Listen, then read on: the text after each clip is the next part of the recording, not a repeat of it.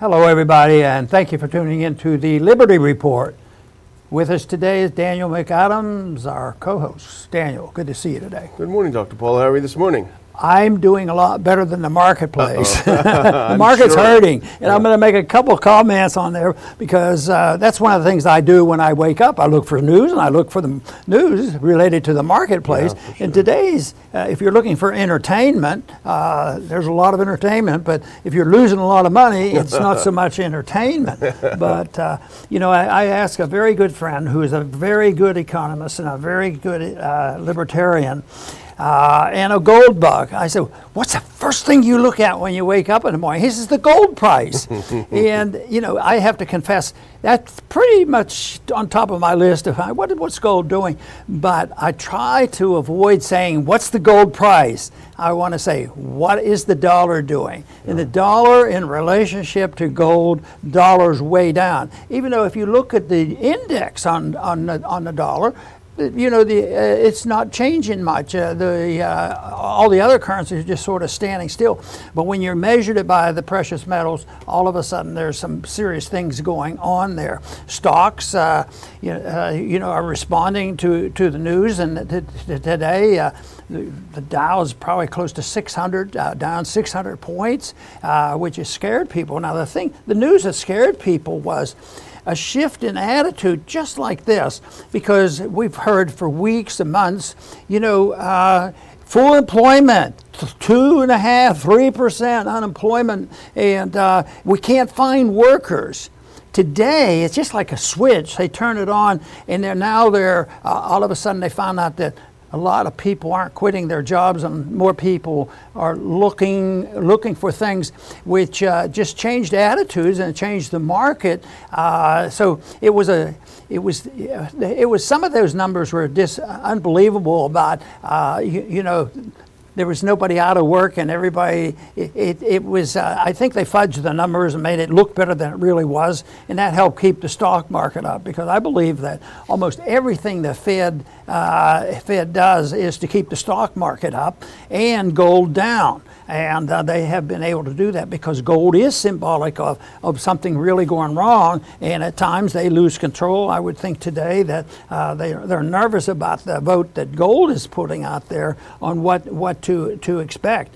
Uh, but, uh, you know, gold right now is uh, firmly over $2,000. It's been up and down and up and down over 2000 for a long time but today it seems to be solid. So that might be an indication that if it's solidly over 2,000, there's going to be a lot more people coming in, and those central banks who are accumulating gold uh, will say, "Hey, we better get a little bit more gold at 2,000." Rather, than if the market, which we have to respect, they could drive it up much more if they're in the business of accumulating uh, gold.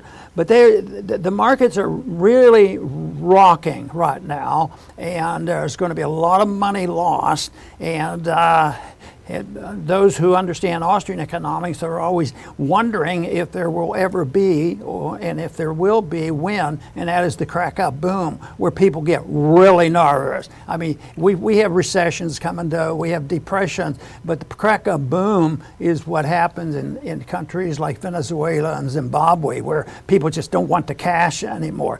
I don't think we're on the verge of that, but the conditions are set where that could happen, and that's why people are offering nervous about it and, and starting to look to alternatives. So it's a rough uh, situation. And I think the number one cause that the, of this uh, of this instability is the fact that we're working worldwide like we never have before with a uh, with a, uh, a, a, international reserve standard, and there's no definition to it, no definition to the money. So you can't you can't build a sound economy if there's no definition of the unit of account. So all these measurements, uh, you, you, know, are fake. They fake uh, fake the uh, uh, interest rates and that misleads people. So it's been a gross distortion. So I'm not a bit surprised that all of a sudden unemployment rates are 2.3 or 3 percent, and then all of a sudden they start skyrocketing and people panic because there's a lot of deception out there. And uh, did you know, Daniel, that governments will deceive the people, and sometimes they even deceive the people on foreign policy.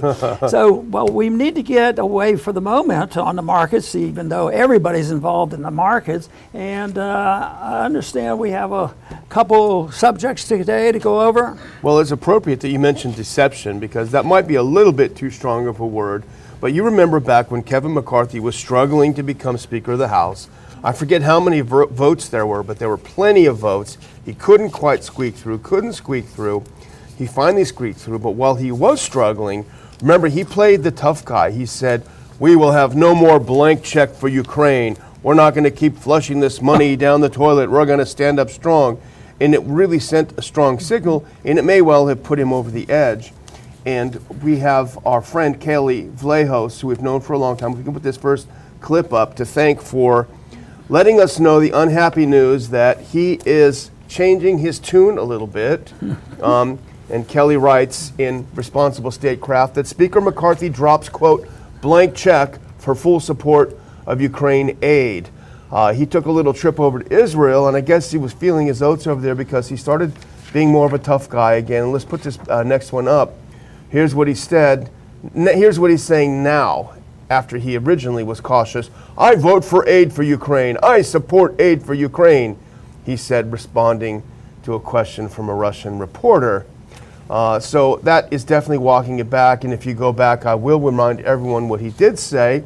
And he was actually very accurate, Dr. Paul, and it goes with what you started in the opening segment on the market update. If you can go to the next one, uh, he says, uh, Kelley writes, this is a bit of a tone shift for the Republican leader, at least since October when his party was embroiled in a tight race for dominance in the elections and inflation was the hot topic. Now, here's what he said back then I think people are going to be sitting in a recession and they're not going to write a blank check to Ukraine. They just won't do it. It's not a free blank check. So it seems like he was right at the time. I don't know, how did he change his tune, do you think? Well, I think he's confused a bit. And I think he is just like people get confused about the unit of account and we don't have one, they, they do dumb things. But when you have an interventionist foreign policy and you're very powerful, and you have a central bank that can print as much money as they want, you're going to make uh, many mistakes and you're going to overextend. And that's it's been history all the way back to Roman days. That's how the Roman Empire came down. They overextended their foreign adventurism.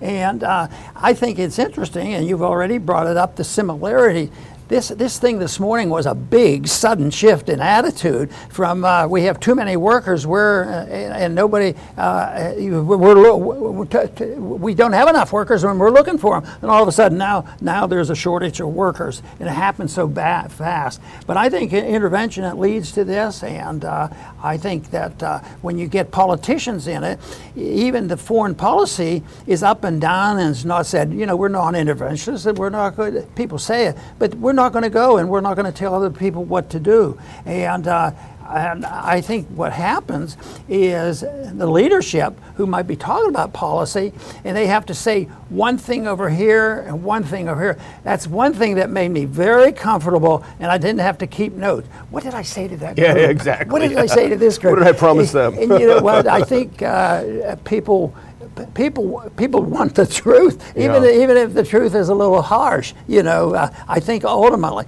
except when it nibbles away uh, their income check from the government, then all of a sudden you have some competition. yeah, for sure. Well, this. You know, this is, we didn't pick this one to pick on McCarthy necessarily, but what I think it says is a few things. First of all, it says the fact that when he was in a struggle for that position, when they were a struggle for taking over the House, he knew where Republican voters were. He knew they didn't have a taste for endless war spending, and that's why he mouthed those words. Sadly, now it shows that even though he knows it, he doesn't care much about where they are. But I think this kind of reversion to mean uh, after this is kind of a symbol of what the old guard is doing, the old line Republicans, and that's what I think McCarthy represents here. And I think that I hate to be too optimistic, but I think that might be coming to an end. And I think he might be developing a tin ear when it comes to his own rank and file. And in fact, this is what Kelley wrote. If you could put that next one on, she said, But McCarthy's seeming shift comes two weeks after a group of 19 Republicans sent a letter to Biden saying they would no longer support unconditional aid to Ukraine and that future packages would have to come with a clear strategy for ending the war. It doesn't say winning, ending the war. And this is not going to surprise you, Dr. Paul. Uh, these, these, these 19 were led by three senators Senator Paul, Senator Lee, and Senator J.D. Vance, who we put on mm-hmm. yesterday. They led the pack. A lot of Republicans in the House signed on. You say 19, that's not really much. That's a good start. That's a heck of a good start, especially when the margins in the House are very thin and very narrow. That 19 is important, and it shows the thinking, a shift in thinking of what I would say are the new line of Republicans. And we have some polling info that I'll show later that, it, that you know plays it out. You know, I think the coalition is growing because there was another foreign policy vote just recently, and it was like 50 uh, Republicans and 50 Democrats. Yeah, yeah, we talked about that yesterday. Yeah, yeah. put that, and that to me was very encouraging. like I said, it used to be three here and three there. Yeah. So uh, no, this, uh, and even even the fact that. Um, that the speaker, when he was campaigning for his job, had to respond yeah. to a sentiment. I mean, there there is a sentiment now out there that's taking a different different uh, different position. That's yeah. good. Yeah. Well, here is that poll, and Kelley linked to it in her piece. This is a Brookings Ipsos poll that just came out a couple of days ago. If you can put that next one up, we love polls around here. At least I do. Maybe I'm just simple-minded, but I like looking at pictures. Americans show signs of impatience with Ukraine war. That came out just a couple of days ago on Friday, a new poll that uh, Brookings and Ipsos did. The results are pretty, uh, not surprising, but they're pretty obvious. Let's put up this next one. I just took a couple of questions out from this. Which of the following should be the primary U.S. objective in Ukraine? And they asked Republicans, Democrats, and everyone together. Okay, so what is the primary objective? Help Ukrainians liberate all the territories occupied by Russia. Only 12% of Republicans believe that should be our objective. And even more shockingly, in a way, only 23% of Democrats believe that. Now, help Ukraine return to the status quo that preceded the Russian invasion. Only 20% of Republicans and only 26% of Democrats agree with that prevent Russian expansionism, only 16% of Republicans and 18% of Democrats. Weaken or defeat Russia, you go down to 9% and 10%, respectively, of Republicans, Democrats. A tiny, minuscule number of people. And Brookings, let's not forget, is a very pro war think tank. So they are probably sweating when they're looking at these numbers. But you can see an absolute abandonment of support for this Ukraine adventure. And let's do the next one. I have just two more, Dr. Paul, if you don't mind. How do you feel the current? How do you feel about the current level of U.S. military expenditure in support of Ukraine? It's too much. Republicans 50%. now, Democrats are only 13%, but you might say it's never too much, no matter what. And it's too little, only 8% of Republicans. So if McCarthy is looking at this poll, which I would recommend he does, he would know that 50% say way too much is being spent on Ukraine, and only 8% says, please spend more, please give a blank check. And about the right level, you only have 20% of Republicans and half, around half of Democrats saying that we're spending the right. So overall, Republicans are way sick. Republican voters are way sick of what's happening. And let's look at the shift over time, Dr. Paul, because this is also dramatic. If we put on this last one, it is how much of a cost are you prepared to see the U.S. pay in helping Ukraine. High energy prices? Well, Democrats back in last October, 80%, sure, sure, we'll pay gas prices. Boom, it's down to 65%. Republicans from 48% in October, I'm willing to pay high energy prices, boom, down to 34%. More inflation? Republicans went from 44 to 34, and Democrats more dramatically from 74 only to 60. And when you talk about the loss of lives of troops, that's way, way, way, way down and decreasing. So the trends are all toward America being Yeah. sick of Ukraine. That's the good news. The trend is right because, in a way, I'm disappointed. Why aren't they like 10%? Just 10%. But anyway, that, that, that, is, that is good. And I think this is uh, what you're reciting here is, is a reflection of the attitude of the people. And I've always argued that you, you can't quite get away with doing anything, uh, especially when you're trying to cut, cut back on government, unless the people understand it or they'll only cling to uh, you know their their desires and, and their handouts. And uh, but right now, I, I guess this is also a reflection of uh, of a practical matter that maybe they think the government might run out of out of uh, their ability to keep passing this out. You know,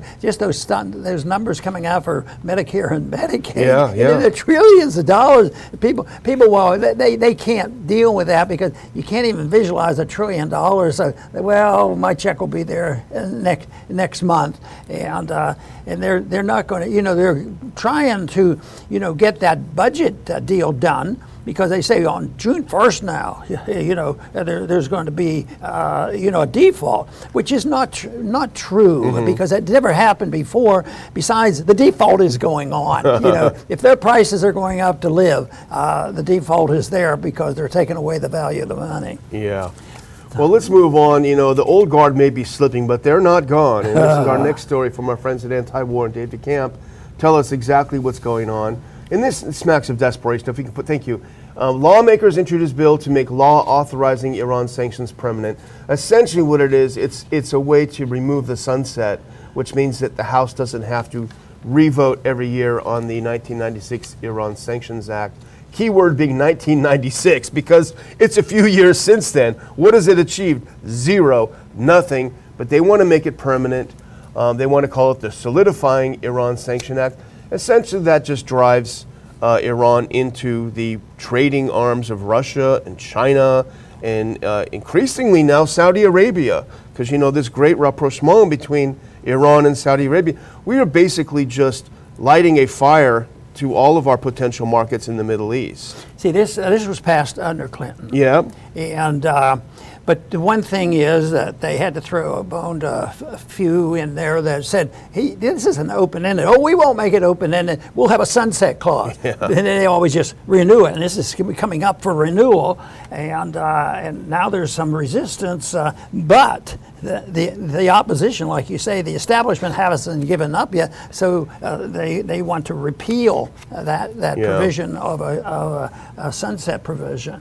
But uh, I wanted to uh, mention Janet Yellen. Yeah, yeah, she's Has- involved in it. Yeah. Has, has an interesting thing. And, and, and from this article, it says the introduction of the legislation comes after uh, Treasury Secretary Jan, Janet Rena, Yellen, Reno, we don't want to talk about a different her. one, yeah. Uh, Janet Yellen acknowledged that the U.S. sanctions on Iran have caused a real economic crisis, but haven't changed the behavior of the government. Meaning the sanctions are doing little but hurting ordinary. Here she's been chairman of the Fed, now she's the secretary of the Treasury. Yeah. She should have tremendous clout, but what are they going to do with her? Just ignore her, Yeah, are they? yeah. because uh, she's she's slipping it up there. That maybe maybe this is not. I don't know where she's coming from. That maybe in, in her younger age or something. Maybe she uh, came across some from uh, in- interesting things on the market. Yeah, maybe, maybe she, yeah. But you know, that's just, she's saying, hey, it didn't, it's not working, but let's keep doing it. Okay. Yeah. All right. All Don't stop. All right, Ms. Yellen. well, let's do a, one a final one on this one, and this is from the article, because I think this is indicative of what the rest of the world is just tired of. Um, and Michael McCaul, who, as we both say, is, is, is, not a, is not an unpleasant person, and he's misidentified here as being from California. He's from Texas. But um, the bill was introduced by Michael Steele, Republican from California, and co sponsors include the chairman of the House Foreign Affairs Committee, Michael McCaul from Texas. Uh, of course, a mega hawk. Um, he likes war almost as much as Lindsey Graham. But here's what McCaul said that I, I, I put this up because I think this is indicative of what the rest of the world is sick of. He says this bill takes the long overdue step of striking the arbitrary sunset from the law so that sanctions will only be lifted if Iran stops its threatening behavior.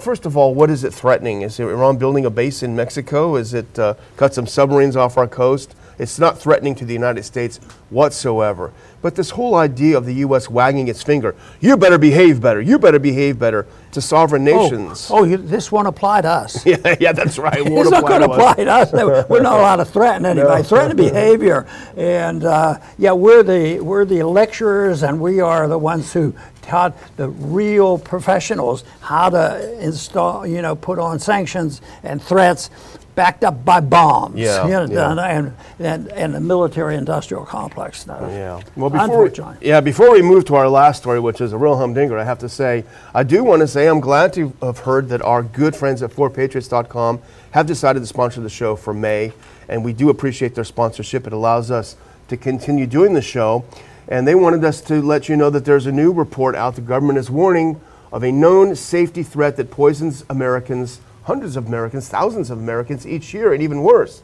And this is a terrible story. Craig didn't know his wife and kids were going to die that night. He tried to do the right thing during Hurricane Ida. He bought a gas generator and fired it up. But during the night, deadly carbon monoxide seeped out of the gas generator and into Craig's home. It poisoned Craig's wife and two children in their sleep, fire officials said. The sad part is Craig isn't alone. It's even worse, Craig's tragedy didn't have to happen at all. Thanks to a new generation of portable, safe, silent, and 100% fume-free generators, they're allowed to. They are now available to all Americans, even those who think they might not be able to afford it. 4Patriots.com has the Patriot Power Generator, and you're looking at it on your screen right now. It's a solar generator that doesn't use gas, so it doesn't have fumes. And instead of being loud, it's quiet as a laptop. It's lightweight, you can take it with you, you can even use it outside.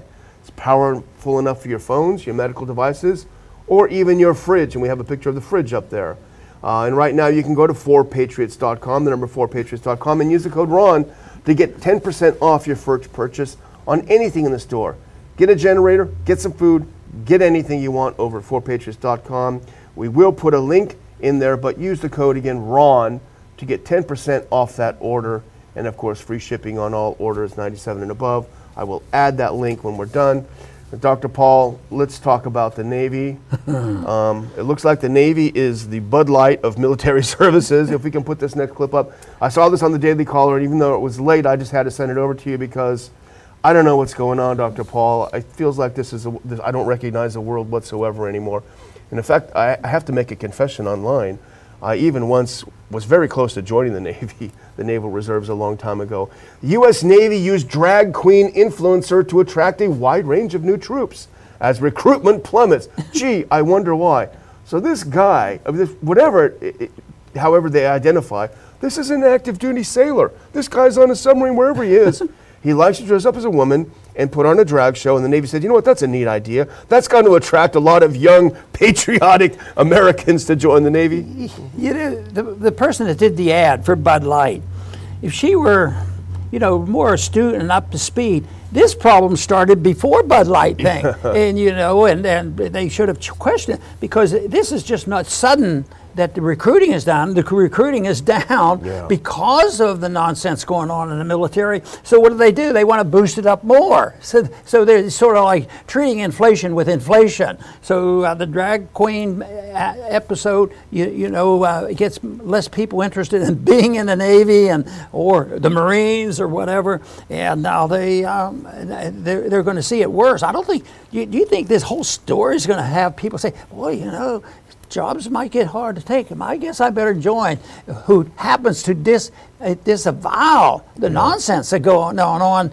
and the morality that is associated with all this drag, drag queen stuff. I have some, some good friends that are in the Navy and they're patriotic Americans, and there are a lot of good people in there that are going to be astonished and, and, disgusted by this. I have to, we have to, we should clarify though, we don't care what this guy does in his spare time. We're not criticizing what he chooses to do. That's his business. It's not our business. But we have to look at from the objective stance of why do we have a Navy? What should they be doing?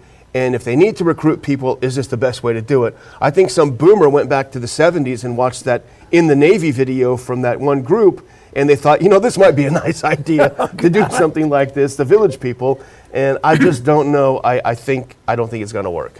Well, hopefully this story uh, will wake up a couple people here and there, and uh, put it all together because it looks like government management, whether it's even for the military, with probably some good intentions for by some of them, they're defending civil liberties. But I think they're a little bit confused about what civil liberty is all about. They believe that you protect civil liberties by taking away the liberty from the majority of the people. Yeah. You know, because one percent want certain things, and they say, well, the 98 have to be prohibited from doing anything at all. So it's uh, it's all a consequence of uh, uh, an authoritarian government trying to sort all this out, even with the good intention. They want to do this and make things all fair and hunky dory. It just doesn't work. Freedom is a much better choice. yeah, and it, the numbers are there. Let's do it. Let's skip ahead to the one where it says yeoman second class.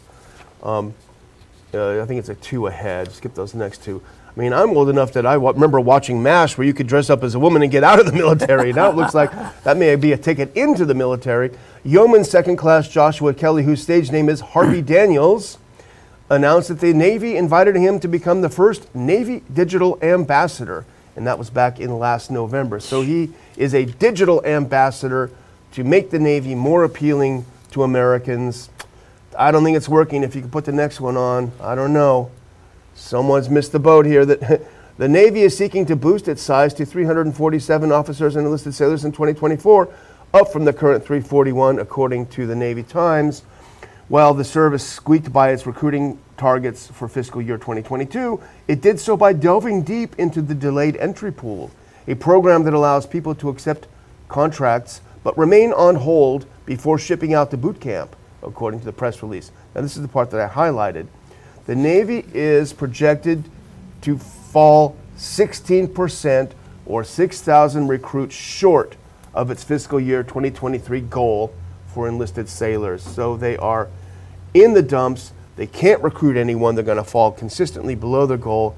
Yet their idea to how to fix this problem, uh, let's just say it this way, Dr. Paul, it's a little different than the idea that you and I would use to get people to go into the Navy. Well, the next thing will come will be to really boost uh, the enlistment bonuses. Yeah, yeah, yeah. The money is yeah. Yeah, it will, just- it will just give them more money. And, and, and the reenlistment, you know, before when we had problems not as serious as they are now, it was just don't don't leave yet. We have you, and we'll just give you a, bi- a bigger reenlistment bonus. And that's what they'll do. And it's uh, it's it's all paper. I think Yeah. they, they they haven't run out of the paper. Besides, they can use a computer Yeah. to give them their electronic check. But no, I think this is a sad situation what's happening there, and uh, you know nobody's against good national defense, but uh, this cannot contribute to. Uh, at least my idea of a good national defense would be much smaller. Yeah. Uh, and uh, I don't call it real defense, I call it militarism. So having, and now the Republicans and others are starting to say, you know, eh, going into uh, Ukraine, spending a lot of money and selling weapons and helping the military industrial complex, how's that helping our national security? yeah. And then they introduce these hiring procedures and the image of the military. Uh, it doesn't look good. And uh, yet, uh, the people who are annoyed by it, I think they really outnumber this crowd that does this. And uh, it, it just takes a while for people to get uh, activated enough to, to res- resi- resist it. The resistance here is going to people who don't want to join. Yeah. I mean, that's the uh, personal resistance that Yeah. we'll see. Yeah. Well, I'm going to close out, Dr. Paul, if you're ready, it, just to remind our viewers, if we can put on that final clip, again, of our June 3rd Houston conference. It's a nice time to come out. It's going to be at a beautiful hotel. And as I mentioned earlier, our friend Jordan Schachtel will be one of the speakers. Uh, he writes the Post, the dossier. Um, he's a great speaker. He is. He was terrific during COVID. He really helped us through that mess with all of his great reporting. But he's also very good on uh, foreign policy restraint, on government. In fact, you can go to. I think he gave a recent speech at Hillsdale College that you might want to check out if you're wondering whether you want to see Jordan speak and meet him in person. Uh, but there will be a couple of other great speakers. Dr. Paul, I heard you were going to be doing some speaking there, and everyone loves to hear that. I better start preparing my notes.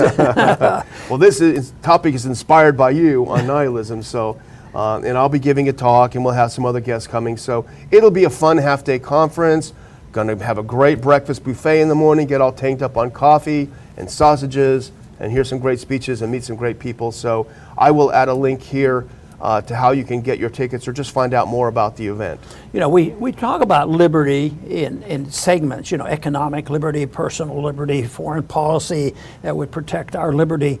And uh, when I think of these and I need to discuss them or write something about it, I think, how do I pull it all together? And I still like the word voluntarism, you know, because uh, if you have socially, if two sides have to, you know, come together voluntarily and economically, that's what it's all about. Uh, but this whole idea that you have to assume the government's going to regulate prices and conditions and everything else uh, is not voluntarism. It is authoritarianism coming from a co- bunch of bureaucrats and, and the uh, special interests. And that is the big problem. So we will be there at the confer- con- uh, conference. I'm looking forward to this, and I will probably talk about voluntarism as well. Please return to the Liberty Report soon.